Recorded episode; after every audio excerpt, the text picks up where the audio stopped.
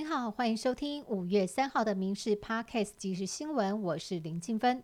首先来关心政治焦点，力拼被国民党征召的郭台铭，先前才为了半屏山盖核电厂的论述道歉。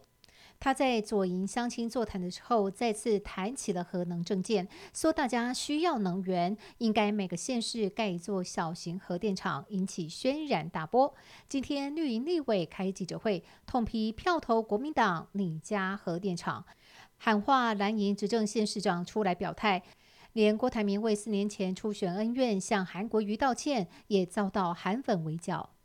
国军持续针对共军可能对台两栖登陆的红色沙滩实施试登与战备攻防检验。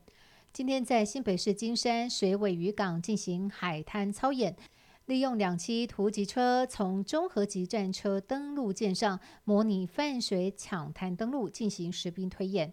航特部也在屏东保利山实施操演。另外，中科院九鹏基地也进行飞弹试射，有军事迷拍摄到外海出现高雄舰。高雄舰作为中科院海上飞弹测试平台，是专门用来测试垂直发射系统，因此研判试射是测试目前正加紧研发的海攻三型国产防空飞弹。台美国防产业合作论坛登场，由美国太平洋陆战队前司令鲁德率领的二十五家美国国防承包商与会成为焦点。鲁德指出，希望美台合作一起打造具有韧性的全球国防产业供应链。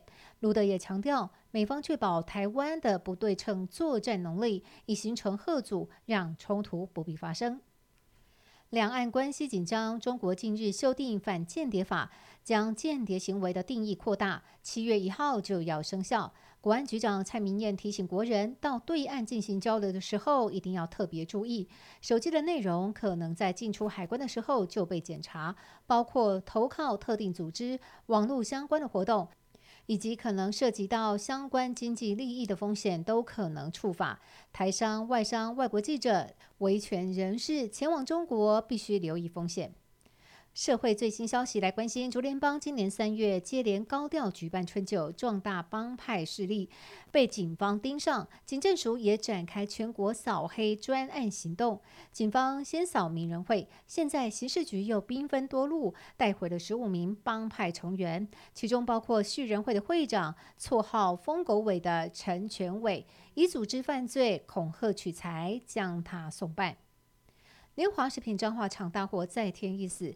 四十九岁许姓女员工病况危急，经急救还是难以挽回。今天早上由家属带回家中安息。这场大火目前已经造成了九死十三伤。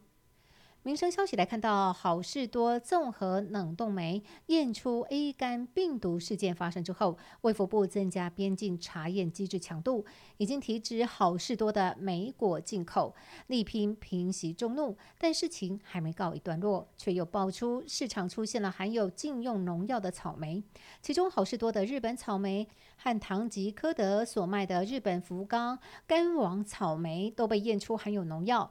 台北微风超市南京店也有一批熊本草莓含有禁用药。外交部领务局外等待申办护照的人潮依旧满满。民进党立委罗志正关切，近日排队人潮包围立法院研究大楼，应该适度扩大网络预约名额，甚至开放立法院委员会会议室，让民众进来吹冷气。对此，外交部长吴钊燮说明，其实呢，从今年初开始，领务局都有不断的调整作业内容，只是不断扩大的结果，也只能处理到这样。国际消息的部分，英国国王查尔斯三世的加冕典礼即将在当地时间周四登场，外宾陆续抵达。查尔斯昨天在白金汉宫接见澳洲总理，不料几个小时之后，竟然有人隔着栅栏朝内部丢枪弹，男子当场被捕，还好无人受伤。目前呢，典礼最后的准备工作正在紧锣密鼓进行。加冕典礼当天将会有百位国家元首出席。以上新闻由民事新闻部制作，感谢您的收听。更多新闻内容，请上民事新闻官网搜寻。